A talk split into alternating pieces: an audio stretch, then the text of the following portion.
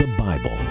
From America's colonial period to her rise to become the richest, most powerful nation in history, the ideas and values that guide us, protect us, and hold our society together flow from the pages of this book of books.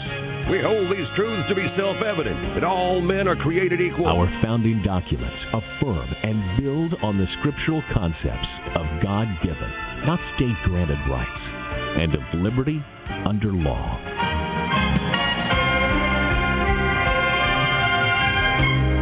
The biblical worldview shaped our work ethic, made education a priority, and birthed the notion of finite, limited government under divine authority. One nation, under God, indivisible, with liberty and justice for all. The Pilgrims, the Puritans, the Founding Fathers, and American leaders throughout our history have emphasized the Bible's importance to America. The first and almost the only book worthy of universal attention is the Bible. John Quincy Adams. But for the book, we could not know right from wrong. All the things desirable to man are contained in it. Abraham Lincoln.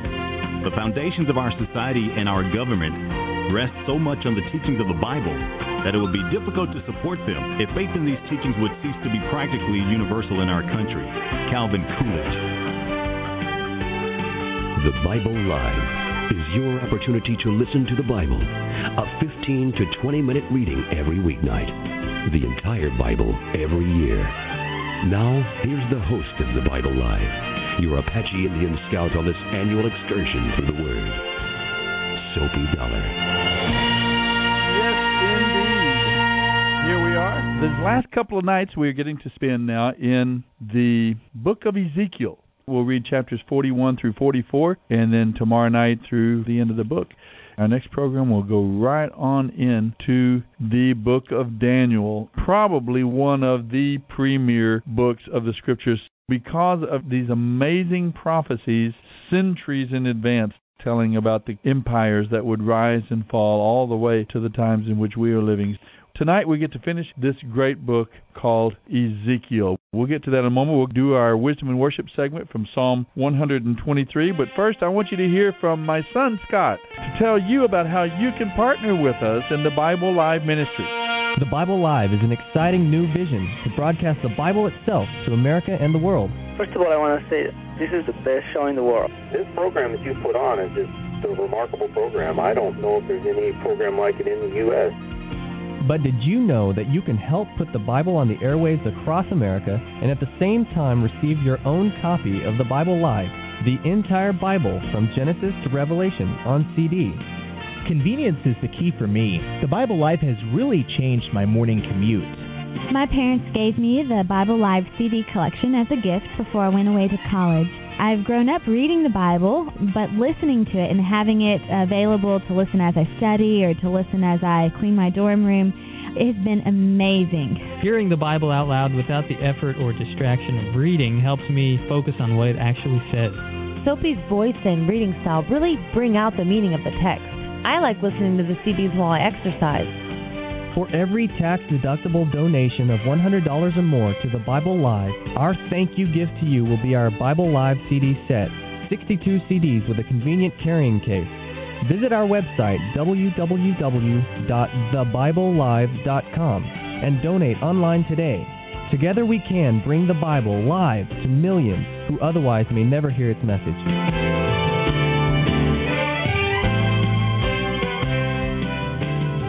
And I hope you will go to our website, thebiblelive.com, get to know us a little bit, ask any questions you'd like about us, about the ministry. As you support the broadcast, we raise it through Campus Crusade for Christ, and all goes to support the broadcast. Well, let's go now to our Wisdom and Worship segment, another of the Pilgrim Psalms tonight. Those psalms that were sung as the people walked toward Jerusalem for the festival days. Psalm 123. I lift my eyes to you, O God, enthroned in heaven. We look to the Lord our God for his mercy, just as servants keep their eyes on their master, as a slave girl watches her mistress for the slightest signal. Have mercy on us, Lord, have mercy, for we have had our fill of contempt. We have had our fill of the scoffing of the proud and the contempt of the arrogant. end of reading Psalm 123. I will enter with thanksgiving in my heart. You're listening to the Bible Live with Sophie Dollar.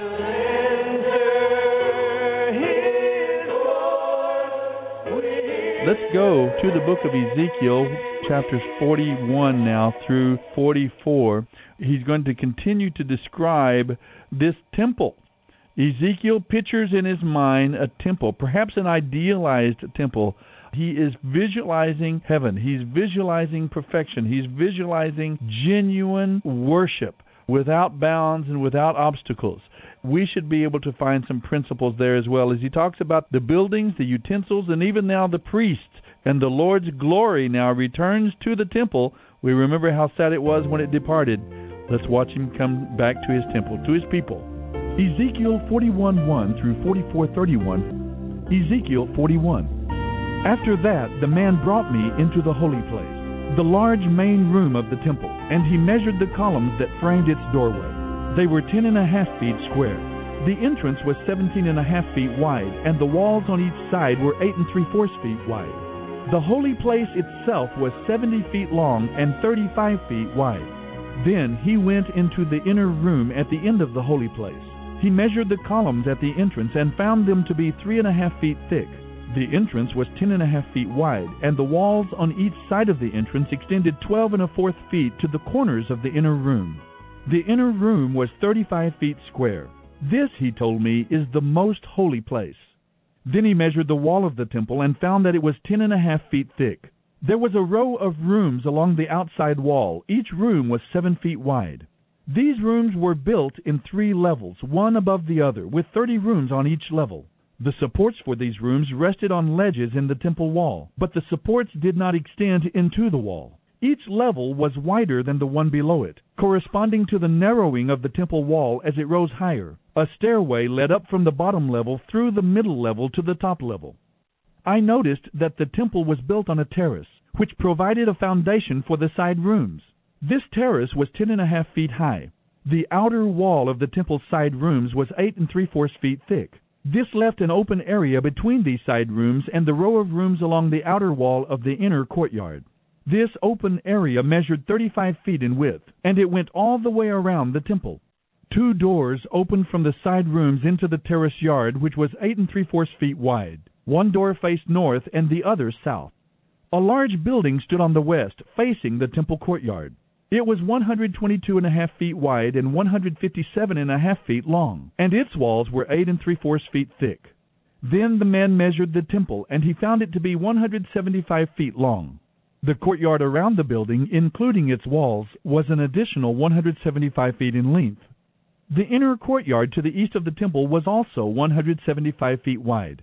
The building to the west, including its two walls, was also 175 feet wide. The holy place, the most holy place, and the foyer of the temple were all paneled with wood, as were the frames of the recessed windows. The inner walls of the temple were paneled with wood, above and below the windows. The space above the door leading into the most holy place was also paneled. All the walls were decorated with carvings of cherubim, each with two faces, and there was a palm tree carving between each of the cherubim. One face, that of a man, looked toward the palm tree on one side. The other face, that of a young lion, looked toward the palm tree on the other side. The figures were carved all along the inside of the temple, from the floor to the top of the walls, including the outer wall of the holy place. There were square columns at the entrance to the holy place, and the ones at the entrance of the most holy place were similar. There was an altar made of wood, three and a half feet square and five and a fourth feet high. Its corners, base, and sides were all made of wood. This, the man told me, is the table that stands in the Lord's presence. Both the holy place and the most holy place had double doorways, each with two swinging doors. The doors leading into the holy place were decorated with carved cherubim and palm trees just as on the walls, and there was a wooden canopy over the front of the temple's foyer. On both sides of the foyer there were recessed windows decorated with carved palm trees. You're listening to the Bible Live with Soapy Dollar. Ezekiel 42. Then the man led me out of the temple courtyard by way of the north gateway. We entered the outer courtyard and came to a group of rooms against the north wall of the inner courtyard. This group of structures, whose entrance opened toward the north, was 175 feet long and 87 and a half feet wide. One block of rooms overlooked the 35 foot width of the inner courtyard. Another block of rooms looked out onto the pavement of the outer courtyard. The two blocks were built three levels high and stood across from each other. Between the two blocks of rooms ran a walkway 17 and a half feet wide. It extended the entire 175 feet of the complex, and all the doors faced toward the north. Each of the two upper levels of rooms was narrower than the one beneath it because the upper levels had to allow space for walkways in front of them. Since there were three levels and they did not have supporting columns as in the courtyards, each of the upper levels was set back from the level beneath it. There was an outer wall that separated the rooms from the outer courtyard. It was eighty-seven and a half feet long. This wall added length to the outer block of rooms which extended for only eighty-seven and a half feet, while the inner block, the rooms toward the temple, extended for 175 feet. There was an entrance from the outer courtyard to these rooms from the east. On the south side of the temple there were two blocks of rooms just south of the inner courtyard between the temple and the outer courtyard. These rooms were arranged just like the rooms on the north. There was a walkway between the two blocks of rooms just like the complex on the north side of the temple. This complex of rooms was the same length and width as the other one, and it had the same entrances and doors. The dimensions of each were identical. So there was an entrance in the wall facing the doors of the inner block of rooms, and another on the east at the end of the interior walkway. Then the man told me, These rooms that overlook the temple from the north and south are holy. It is there that the priests who offer sacrifices to the Lord will eat the most holy offerings. And they will use these rooms to store the grain offerings, sin offerings, and guilt offerings because these rooms are holy. When the priests leave the holy place, they must not go directly to the outer courtyard.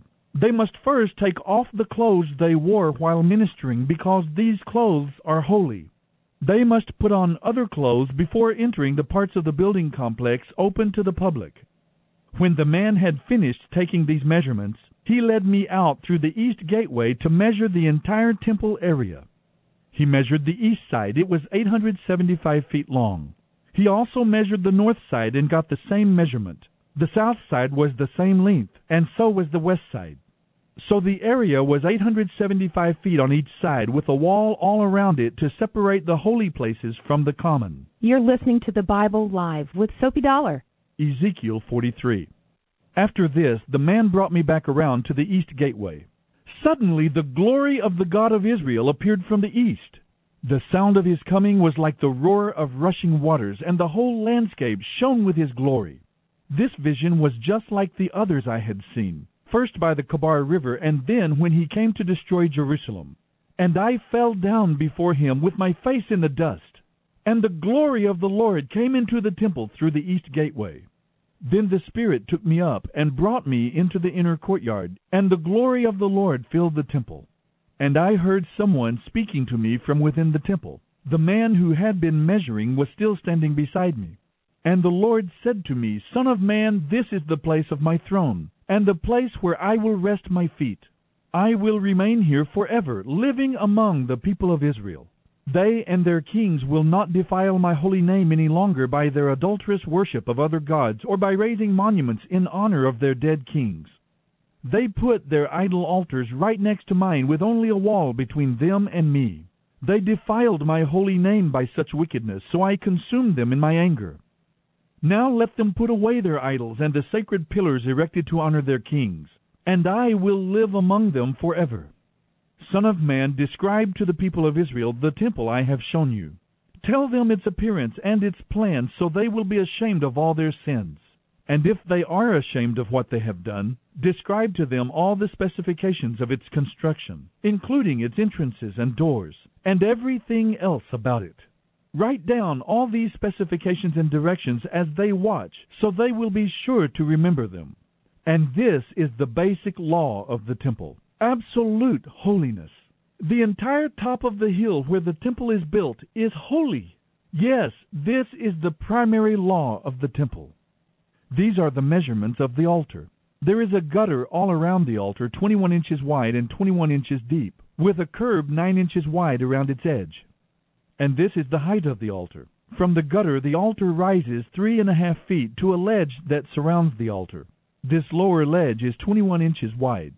From the lower ledge, the altar rises seven feet to the upper ledge. This upper ledge is also 21 inches wide.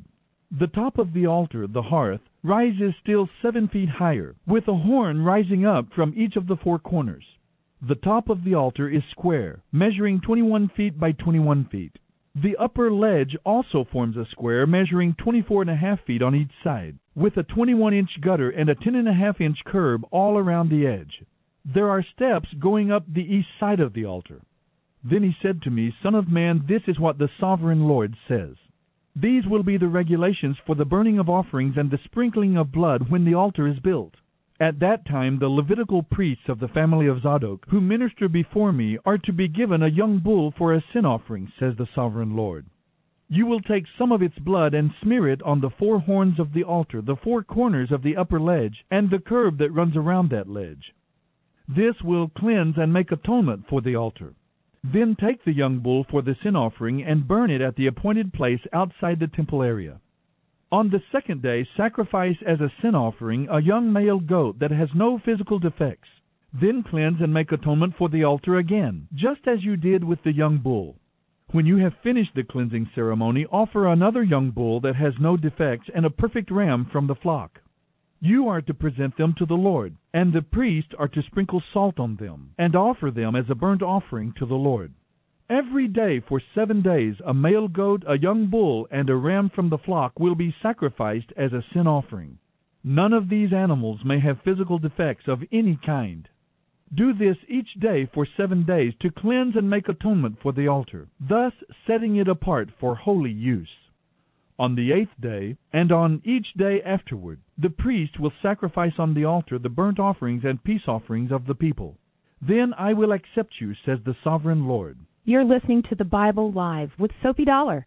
Ezekiel 44. Then the man brought me back to the east gateway in the outer wall, but it was closed.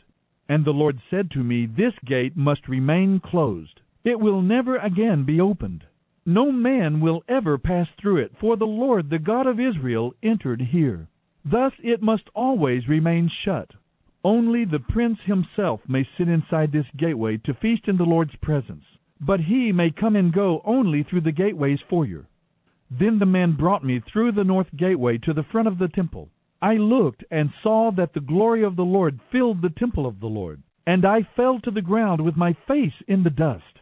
And the Lord said to me, Son of man, take careful notice. Use your eyes and ears.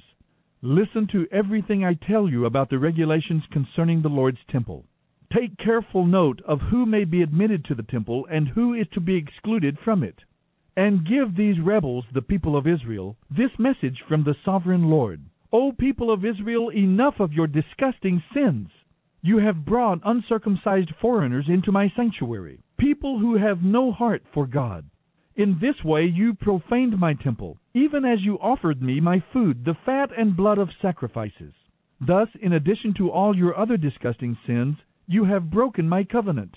You have not kept the laws I gave you concerning these sacred rituals, for you have hired foreigners to take charge of my sanctuary.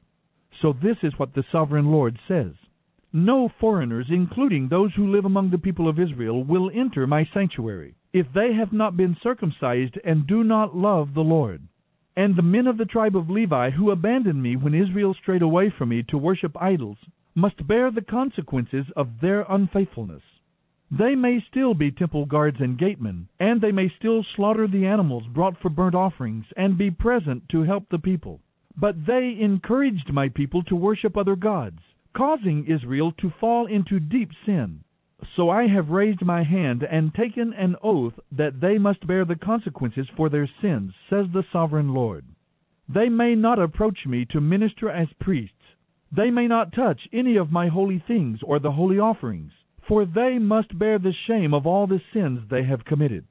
They are to serve as the temple caretakers, and are relegated to doing maintenance work and helping the people in a general way. However, the Levitical priests of the family of Zadok continued to minister faithfully in the temple when Israel abandoned me for idols. These men will serve as my ministers. They will stand in my presence and offer the fat and blood of the sacrifices, says the sovereign Lord. They are the ones who will enter my sanctuary and approach my table to serve me. They are the ones who will fulfill all my requirements. When they enter the gateway to the inner courtyard, they must wear only linen clothing. They must wear no wool while on duty in the inner courtyard or in the temple itself. They must wear linen turbans and linen undergarments. They must not wear anything that would cause them to perspire. When they return to the outer courtyard where the people are, they must take off the clothes they wear while ministering to me. They must leave them in the sacred rooms and put on other clothes so they do not harm the people by transmitting holiness to them through this clothing. They must neither let their hair grow too long nor shave it off completely. Instead, they must trim it regularly. The priests must never drink wine before entering the inner courtyard. They must choose their wives only from among the virgins of Israel or the widows of the priests. They may not marry other widows or divorced women. They will teach my people the difference between what is holy and what is common, what is ceremonially clean and unclean. They will serve as judges to resolve any disagreements among my people. Their decisions must be based on my regulations, and the priests themselves must obey my instructions and laws at all the sacred festivals and they will see to it that the Sabbath is set apart as a holy day. A priest must never defile himself by being in the presence of a dead person, unless it is his father, mother, child, brother, or unmarried sister. In such cases it is permitted. But such a priest can only return to his temple duties after being ritually cleansed, and then waiting for seven days. The first day he returns to work and enters the inner courtyard and the sanctuary, he must offer a sin offering for himself, says the sovereign Lord. As to property, the priest will not have any, for I alone am their inheritance. Their food will come from the gifts and sacrifices brought to the temple by the people, the grain offerings, the sin offerings, and the guilt offerings. Whatever anyone sets apart for the Lord will belong to the priests. The first of the ripe fruits and all the gifts brought to the Lord will go to the priests. The first samples of each grain harvest and the first of your flour must also be given to the priests. So the Lord will bless your homes. The priest may never eat meat from any bird or animal that dies a natural death, or that dies after being attacked by another animal. End of reading Ezekiel 41:1 through 44:31.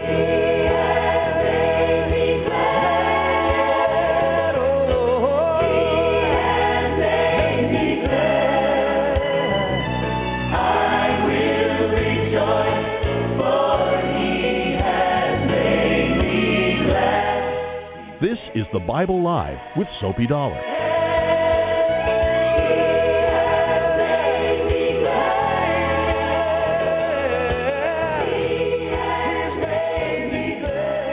Notice in these passages tonight in the book of Ezekiel, the temple is central not only to the city, Jerusalem, but also to the entire nation. We'll see that in our next reading when Ezekiel describes the new layout of Israel. The temple is central, signifying, if nothing else, that God is to be central in our lives and that God is holy. The two ideas of God's holiness one is morally perfect, no darkness, no selfishness, just the blazing white hot heat of God's moral perfection. And God is calling us to be holy as well. He is causing us to be so. Our sins are wiped away. We are clothed now with Christ Himself. We are clothed in His righteousness. That is what heaven will be. No sin, no sin nature within us, no longer struggling with our motives and struggling against our ignorance and our lesser impulses and baser impulses.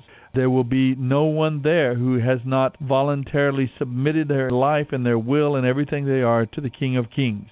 Heaven will not be a place of divided loyalties, questioning, and, and struggle. It will be a place of ease, of contentment, of peace, of joy. It will be a place of productivity, but it will be holy second idea of holiness is that God is entirely and totally set apart. There is no one or nothing like him. Some people think that Satan is God's counterpart, the yin and yang, opposites but equals. They are not by any stretch. The devil, Satan, is a created being who only moves in the parameters created for him. God even uses him in that sense to promote his own glory and his own kingdom. The holy place is pointed out to Ezekiel by this man who is giving him this guided tour of this refurbished temple. Now, some people don't like the idea of holiness. We're not talking about boring, humdrum religious existence. Religion is just one part of our lives. And of course, we want God to be central to that. The sad thing is that some people go to church and go to their religious festivals and their religious gatherings, and they don't experience the presence of God. Polls have shown that. A huge, almost embarrassing number of believers have never sensed or felt the presence of God in their place of worship, and that's a terrible, terrible thing.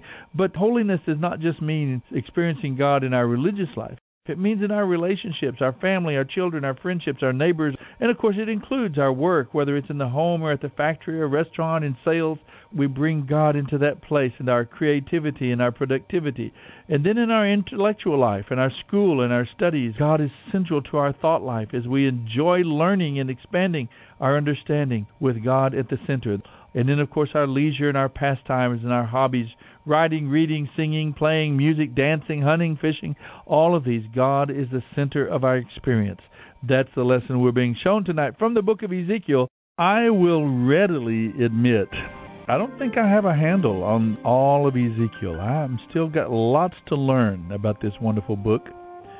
The one limitation here with seeing the temple as Ezekiel describes it here as the ideal or even as heaven is that there won't be any presence of sacrifices in heaven, at least as we understand them now, because Jesus is the Lamb slain from before the foundations of the world. He is the Lamb that was wounded on our behalf, and there is no other sacrifice beyond Him. But maybe these sacrifices, like the Old Testament ones, celebrate Him giving of Himself on our behalf as well.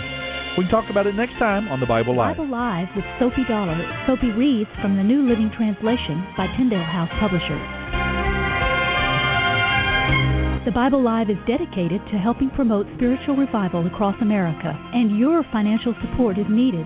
Please mail your tax deductible gift to the Bible Live, Post Office Box 18888. That's the Bible Live, P.O. Box 18888, San Antonio, Texas 78218. You may also make credit card donations at the ministry website, thebiblelive.com.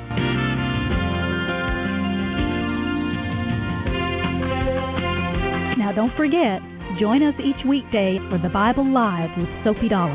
Start today, and in one year's time, we will read and respond together to the entire Bible. Let the most important word you hear each day be God's Word.